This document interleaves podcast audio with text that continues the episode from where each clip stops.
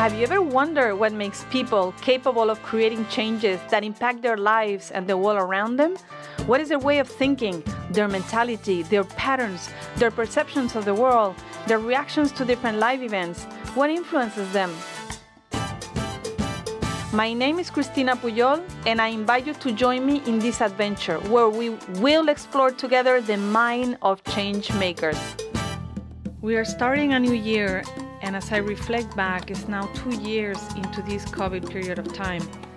My brother said back in 2020 that this will take more than 2020 and 2021 and that we will carry on and at least until 2022, and he was right. Many talk about the new normal or going back to normal or getting back our normal, but what is normal or the new normal for that matter? Usually we call normal that which seems familiar, even though it may look like paranoia after getting out of that normal. Think of when smoking in movies was normal. Actually, smoking everywhere was normal. A hundred years ago, it was not only common for doctors to dismiss the risks of smoking, but sometimes they will also appear in tobacco advertising saying things like, cigarettes provide temporary relief of asthma. Now, these ads often feature very doctorly looking faces and declare such nonsense as 20,679 physicians agree that cigarettes are awesome and an eminent scientist writes that cigarettes are no worse for you than a glass of water. However, these doctors and eminent scientists will usually remind a name, anonymous. Also, years ago, asbestos was a great building material. And also nowadays, fastening the seatbelt is an automatic gesture when getting into a car in general, but there was a time when no vehicle was equipped with them as standard. In Spain, their mandatory use was not imposed until not so distant year 1975, and the passengers in the rear seats did not have to fasten it until the year of the Barcelona Olympics, 1992. In the USA, by the early 1960s, seatbelts were optional equipment on most American cars, but that didn't really change anything. Most people didn't want them, and even those who had them mostly didn't use them. By 1966, only 30% of cars on the road in America had seatbelts, and only 44% of the people who drove those cars used them full time, which means that less than 50% of the drivers were using seatbelts. In 1968, they finally passed a law requiring seatbelts as standard equipment in all cars, but that still didn't change anything. And it wasn't just because people didn't like the idea of a seatbelt. It was also because auto manufacturers deliberately designed the belts to be uncomfortable as kind of a nose thumb to government regulations. And that persistent hostility was largely the reason it took so long for anyone to actually pass real laws and that persistent hostility was largely the reason it took so long for anyone to actually pass real laws. The first mandatory seatbelt law didn't reach the books until around mid 70s. And I know you might say, well, in any case, this is not normal in many parts of the world, and exactly that's my point. What's normal here is not there, and what's normal today may not be normal tomorrow. That is why I ask what is the new normal anyway? There's a period of time after a hard time or a tragedy, like losing a family member, losing a job, losing a home, suffering an accident, losing a physical sense, where those going through that tragedy or situation are mourning many things the job, the home, in my personal case, my hearing, or loved ones. But also during that time, they experience the mourning the loss of their normality, the things or people that they might have taken for granted, the things that define their normality. Who knew now our new normal would include wearing masks in dance classes? Who knew our new normal would include New Year's celebration over Zoom? Who knew many local businesses would go out of business so fast? So, what can help us survive or thrive in a new normal, whatever that is? The Stockdale paradox, made famous in Jim Collins' best selling book From Good to Great, and the related discipline of survival psychology, contains wisdom for how we can manage an unrolling crisis, according to Boris Groysberg and Robin Abrahams, and also Mark Pollock. I will also talk in this episode about a tool that is potent when wanting to tune into possibilities and better health. So, what is the Stockdale paradox? Taken from the book Good to Great by Jim Collins, the Stockdale paradox refers to Admiral Jim Stockdale, who was the highest ranking United States military officer in the Hanoi Hilton prisoner of war camp during the height of the Vietnam War. Tortured over 20 times during his eight year imprisonment from 1965 to 1973, Stockdale lived out the war without any prisoner's rights, no set release date, and no certainty as to whether he will even survive to see his family again. Before meeting Stockdale, Jim read In Love and War, the book Stockdale and his wife had written in alternating chapters, chronicling their experiences during those eight years. Jim found himself getting very depressed, and as Jim says in his book, it just seemed so bleak the uncertainty of his fate, the brutality of his captors, and so forth. And then it dawned on me. Here I am sitting in my warm and comfortable office, looking out over the beautiful Stanford campus on a beautiful Saturday afternoon. I'm getting depressed reading these, and I know the end of the story. I know that he gets out, reunites with his family, becomes a national hero, and gets to spend the later years of his life studying philosophy on this same beautiful campus.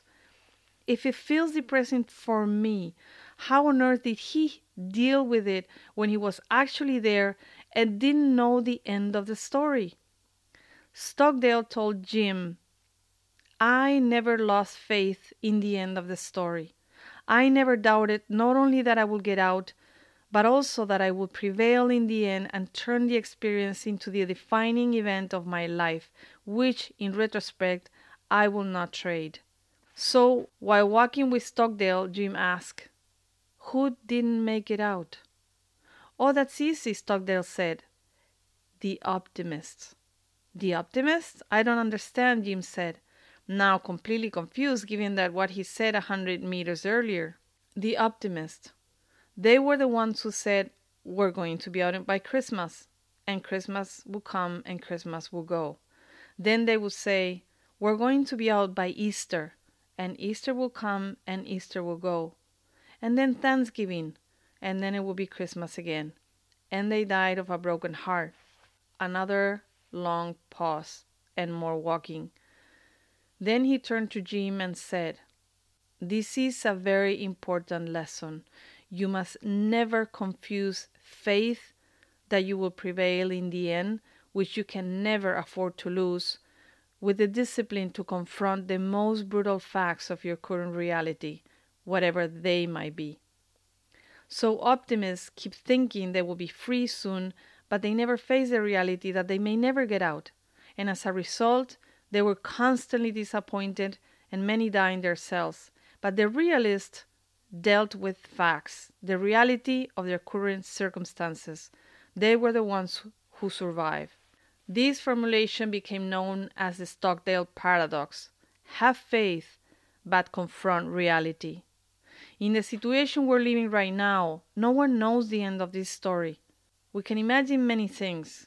Some are really thriving now, but some will want to go back to what they had. Mark Pollock, an amazing man who first lost his sight, and after conquering this huge life change, he then had a near death home accident where he fell through a third story window and then had to face paralysis.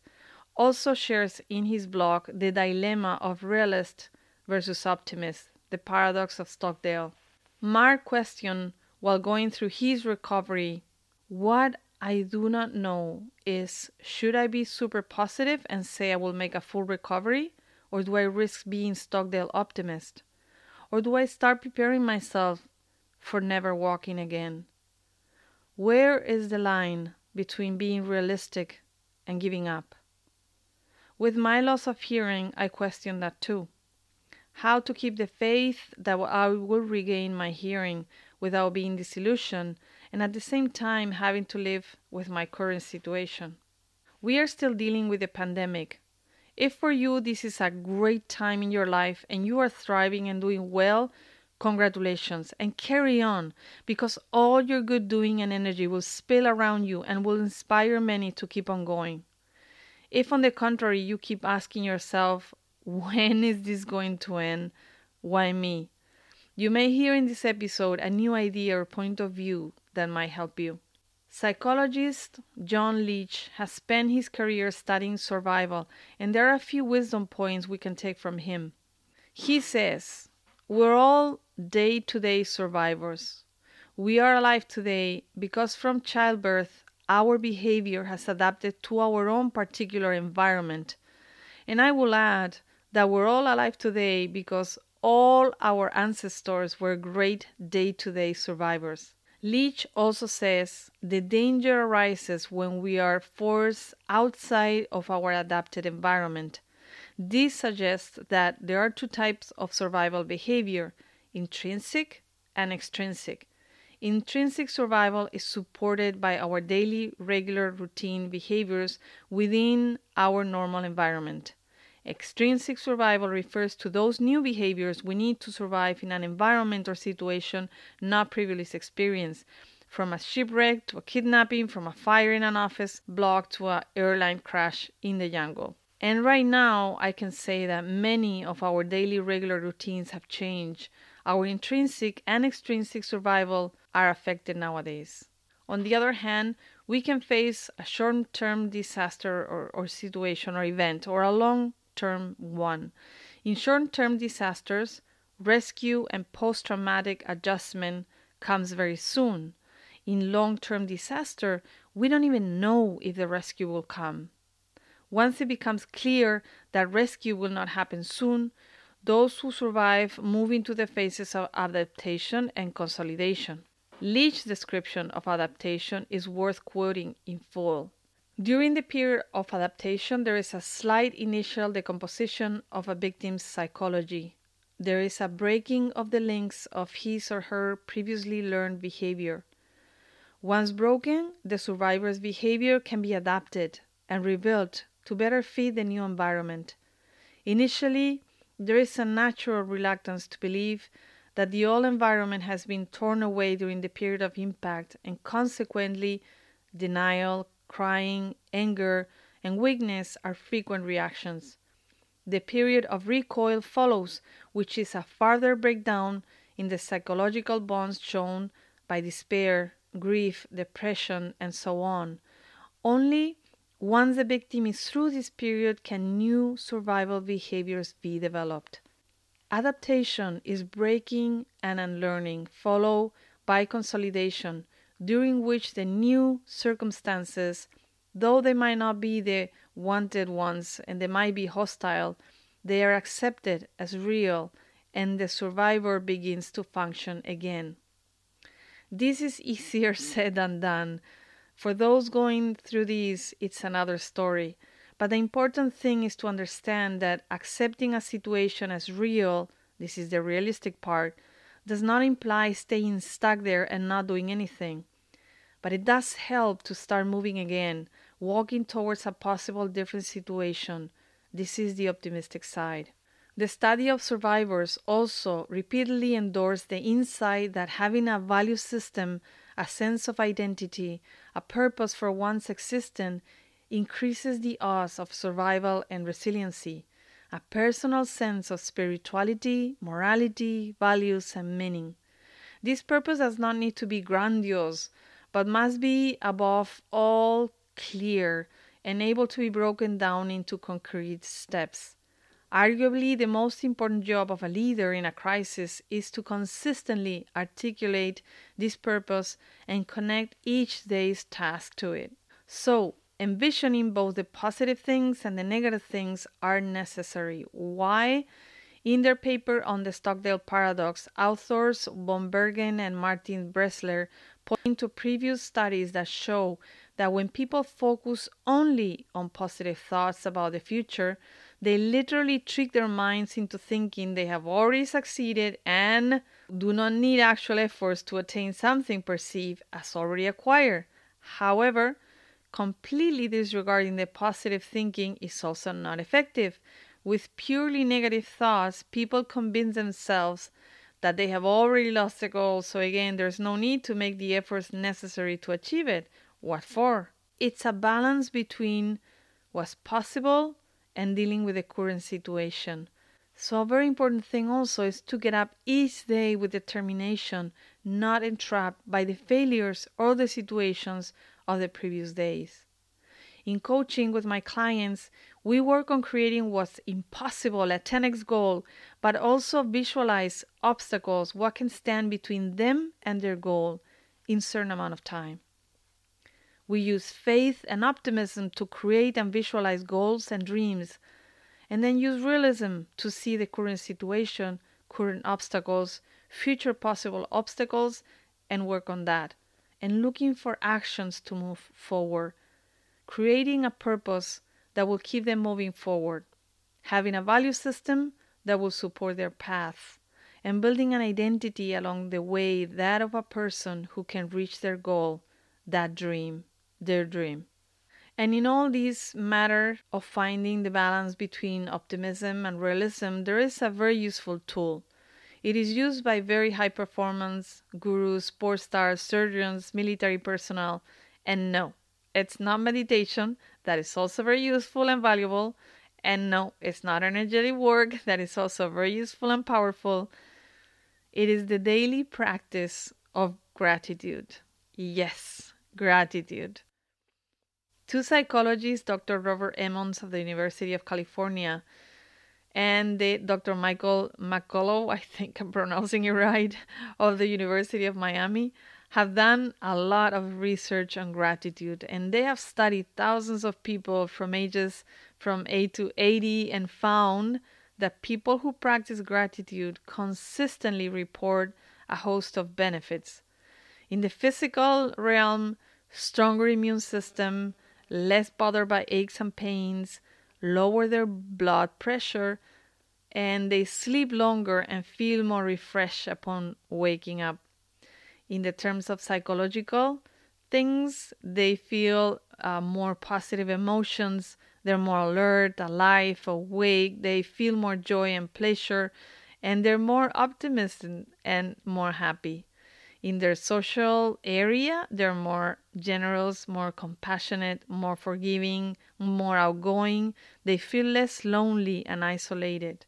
And why do you think this gratitude has these transformative effects on people's lives? Well, Emmons highlights three reasons in particular. Number one, gratitude allows us to celebrate the present. It magnifies positive emotions, and this is an important point. Research on emotions shows that positive emotions wear off quickly. Our emotional system likes newness, novelty, change. We adapt to positive life circumstances so that before too long, the new car, the new spouse, the new house, they don't feel so new and exciting anymore. But gratitude makes us appreciate the value of something. And when we appreciate the value of something, we extract more benefits from it, we are less likely to take it for granted. Number two, gratitude blocks toxic negative emotions such as envy, resentment, regret, emotions that can destroy our happiness. And this makes sense. You cannot feel regret and gratefulness at the same time, or resentment and gratefulness at the same time. There is even recent evidence, including a 2008 study by psychologist Alex Wood in the Journal of Research in Personality, showing that gratitude can reduce the frequency and duration of episodes of depression. Number three is that grateful people are more stress resistant. There is a number of studies showing that in the face of serious trauma, adversity, and suffering, if people have a grateful disposition, they will recover more quickly. And listen again, they will recover more quickly. It doesn't mean that they're not going to go through a painful situation or that they're not going to feel hardship, but they will recover more quickly. Gratitude for many years implied just be grateful with what you have, conform with what you have. But we need to remove the word just or change the word conform. Gratitude means to stop and shift your perception and attention to something that you have, that you value, a relationship, a pet, The fact that you're breathing, that you're awake, that you're healthy, you're shifting your attention to your interoception, to what's inside your skin, even when it's about something outside. The feeling is inside you. And as Andrew Huberman says, the studies show that it releases serotonin and in a longer time oxytocin, especially when thinking about relationship, and that shift provides a number of positive things. It's known to improve immunity, like we said before.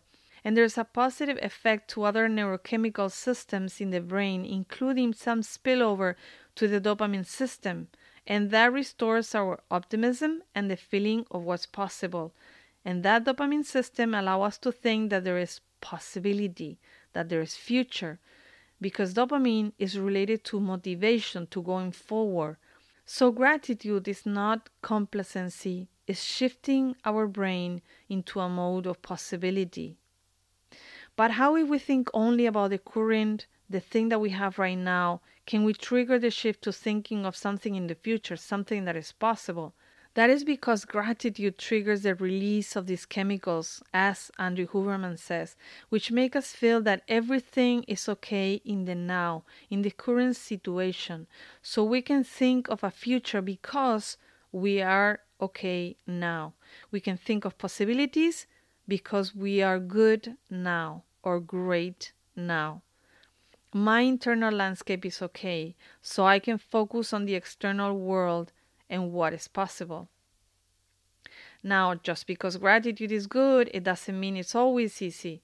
Practicing gratitude can be at odds with some deeply ingrained psychological tendencies or our current emotional situation. Sadhguru says, Gratitude is not an attitude.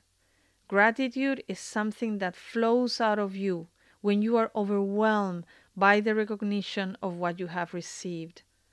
Now, there are many different exercises and forms of practicing gratitude and help people cultivate a stronger sense of gratitude in their day to day life. To develop your gratitude, you might want to keep a gratitude journal. Spend a few minutes each day in the morning and or before going to bed writing about something you are grateful for. This doesn't have to be a long or complex process. Simply listing two or three items each day and focusing on the feelings will help. You can also reframe experiences. This can be used in many ways. And finding a new point of view of a situation that draws out the positive facts or at least brings out a different way of seeing the situation can help a lot. Focus on your senses. That's another thing you can do. Emmons suggests taking moments to focus on what you see, what you hear, what you taste, what you touch, and feel can help you gain a greater appreciation of the world around you and what it means to be alive. This is what we now call mindfulness. There is no one formula, so explore and do that which feels more natural to you. There's the Ho'oponopono exercise, joining a challenge, having a gratitude journal, doing the five minute journal. There's many gratitude experiences. I, for example, with my meditation, think of seven people I'm grateful for at the current moment or in the past, seven situations that I'm happy that are happened in my life in the past or that will happen in the future, and I visualize them as done and feel the happiness of having that happen. And then also seven things that are happy that I have in my life. The key to this practice is the more intense it feels, the better it works. You can do this for 10 seconds, a minute. It takes no time, and the ripple effects in your life are immense. As the poet Rumi says, wear gratitude like a cloak, and it will feed every corner of your life. And I leave you with these questions. After listening to the Stockdale paradox, is there any area of your life where you can apply it? Do you lean more towards optimism or realism? What are your deepest beliefs? What is your purpose? What values can help you move forward? Do you know anyone who has attained the results you want to have? What traits do these people have that could help you in your journey? What are you really committed to? And what are you going to do about it? What can you be grateful for? I leave you with these questions. I know they're big ones and they can take you a while, but I really encourage you to sit down and reflect. And if you don't do daily gratitude exercise, consider starting. It will bring an immense flow of happiness to your life. Thank you for listening to this podcast. If you like it and find it has stories and information that others can benefit from, please share it. Many ask me how to support this podcast, and now the best way is to subscribe on Spotify and on Apple Podcasts. And you can also leave us on Apple Podcast a review and a rate of five stars. if there's a topic that you would like me to include in this podcast, please contact me. And also for any questions that arise from this or any other episode. And as always, a huge, huge hug and kisses to you, change maker.